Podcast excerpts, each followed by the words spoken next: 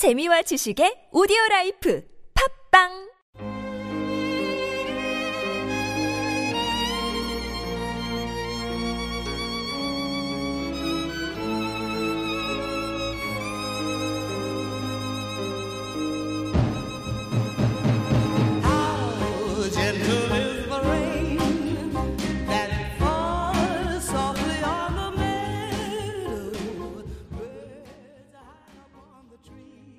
안녕하십니까?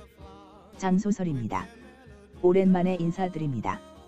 공지에서도 말씀드렸듯이 호스트 서버 용량을 다 사용하다 보니 다음 회를 올리지 못했습니다. 오랜만에 올리게 되어서 청취해주시는 여러분께 죄송하고 또 오랜만에 인사드리게 되어서 한편으로 기분이 좋습니다. 그래서 앞으로 올리는 방법을 좀 수정해서 한번 올리는 파일 용량을 기반으로 회를 구성하도록 하겠습니다. 여러분의 많은 이해를 부탁드립니다. 이렇게 용량을 기분으로 올리는 회를 조절해서 이번과 같은 사태가 발생하지 않도록 하겠습니다. 이번 등록 회는 두 개의 회를 등록하도록 하겠습니다. 그 중에서 첫 번째 회를 시작하도록 하겠습니다. 재미있게 들어 주십시오.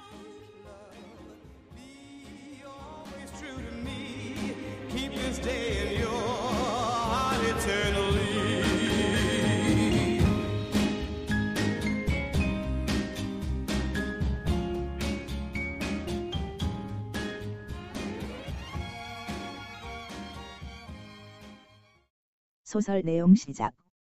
31회 공구장 새로운 세계로의 진입. 공구장 다섯 번째 이야기. 달기지. 달기지로 왔다곤 하지만 그냥 조금 신기한 time path를 통해서 이쪽 방에서 저쪽 방으로 건너온 느낌이다. 건너온 달기지의 구조는 벽에 박힌 수신 포탈 장치가 몇 대 설치되어 있을 뿐 송신 포탈은 이 방에는 없었다. 아무래도 수신 포탈 실과 송신 포탈 실이 구분되어 있는 것 같았다. 그런데 달의 중력은 지구의 6분의 1로 알고 있었는데 채원이 느끼기에는 별 느낌이 없었다. 총장님, 여기 진짜 달 맞습니까? 달 같지 않고 그냥 지구 같은데요. 한채원 씨는 TV에서 닐 암스트롱이 달에서 이상한 자세로 걸어가는 것을 상상하고 있는 것 같은데, 우리 시간대에는 중력을 조절하는 장치가 있습니다.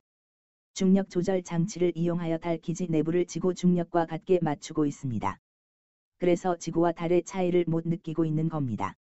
말이 나왔으니 달 기지에 대해 잠시 말씀드릴게요. 아까 말했듯이 여기 달 기지를 건설한 주 목적은 나중에 미래 사람들이 전쟁에서 전초기지 역할을 할 수 있도록 하기 위해서 건설한 것입니다. 토성의 타이탄 기지는 최전방 기지 역할을 하고 화성 기지를 최후 저지 기지 역할을 합니다. 그러면 달 기지는 어떤 역할을 하냐면 지구와 화성의 공전 주기가 다르기 때문에 화성이 지구와 거리가 멀어질 경우에 대비해서 진짜 최후 저지선이 달 기지가 됩니다. 여기 달 기지는 아직도 확장 공사를 계속하고 있는데 지금은 중급 우주선을 구축할 수 있는 시설이 되어 있지만 나중에는 모선급 우주선까지 구축할 수 있을 것입니다. 그렇게 되려면 앞으로 한 200년은 기다려야 하겠지요. 이런 우주선들을 다루는 훈련이 나중에 있을 겁니다. 우주선은 그때 보도록 하고 오늘은 훈련소로 바로 가도록 하겠습니다. 모두들 절 잘 따라오시기 바랍니다. 채원은 우주선 얘기나 나오자 자연스럽게 유나를 살짝 봤다. 아니라 다를까 유나는 흥분해서 어쩔 줄 몰라 했다. 유나는 김태현 총장의 말을 한마디도 놓치지 않을 심상으로 귀를 쫑긋해서 들고 있다가 오늘은 그냥 훈련소로 간다는 말에 급 실망하는 표정이 역력했다. 유나뿐만 아니라 달 기지에 도시만한 크기의 우주선을 구축할 수 있는 시설이 갖추어져 있다는 말에 모두들 어안이 벙벙한 표정을 지으며 뭔가에 홀린 듯한 표정을 짓으며 김태현 총장 말을 고분고분 따르고 있었다. 김태현 총장은 앞장서서 앞쪽에 나와 있는 문을 통해서 옆 방으로 갔다. 옆 방에는 송신 포탈이 세 대가 설치되어 있었다. 외형상 형태는 지구의 포탈 장치와 차이가 없었지만 그 크기는 지구의 것보다 두 배 정도는 커 보였다. 이것도 나중에 들은 얘기지만 우주선 전용 포탈은 따로 있다고 들었다. 그 크기는 중급 우주선이 들락거릴 수 있을 정도로 크다고 한다. 그 이상의 우주선은 우주 공간에 time path를 열 수 있는 장치가 장착되어 있어서 우주 공간에서 time path를 열어서 이동한다고 한다.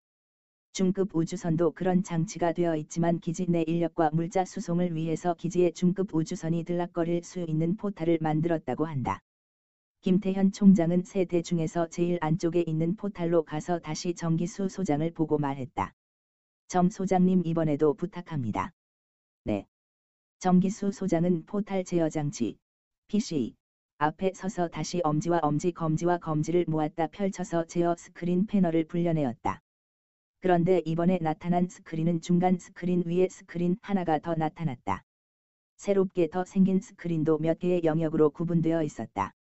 오른쪽 부분에는 시간 조정 패드와 상세 조정을 위한 턴 버튼이 있었고 그 위에는 날짜와 시간을 나타내는 패널이 있었다. 이번에도 정기수 소장은 간단한 조작으로 작동시켰다. 작동 방법은 시간 조정 장치로 시간대를 맞추는 것 외에는 지구에 있는 CEC 건물 1707호에 있던 포탈 장치 동작 방법과 같았다. 벽을 뚫은 것 같은 time path를 통해서 이번에도 김태현 총장이 먼저 건너갔다. 김태현 총장이 건너가는 것을 보고 옆에 있던 정기수 소장이 우리 보고 건너가라고 지시했다. 우리가 건너가고 나서 정기수 소장, 이경식 단장, 정재형 단장이 순서대로 건너왔다. 그리고 나서 이번에도 time path가 자동으로 닫혔다. 소설 내용 끝.